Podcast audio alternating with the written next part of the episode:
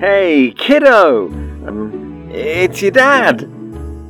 You probably knew that already, considering the circumstances.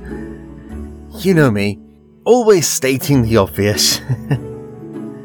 anyway, uh, this is it. We've had a long and hard road together over the years. A lot of ups and downs, thousands of miles travelled, and bridges burned, I guess. I'm partially at fault for some of those, you know? What am I saying? Of course you know. You thought they were all my fault.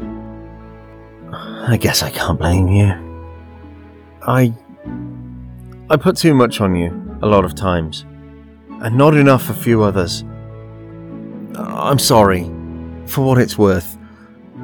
Just know that I've made a lot of mistakes along the way, but loving you was never one of them. I had these daydreams.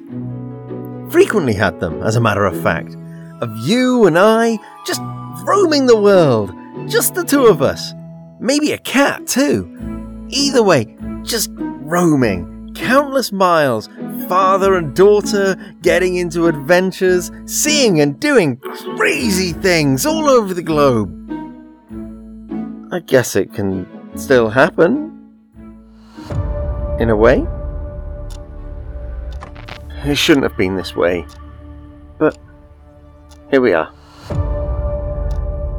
Think about it, okay? Keep this with you, and I'll always be by your side. I love you.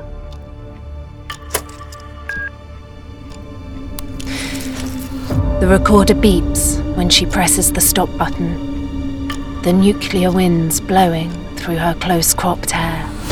He's gone, but she's survived. And she will keep surviving. To spite him, despite him. Or because she truly does love him. She blows the sand off the microphone and presses record.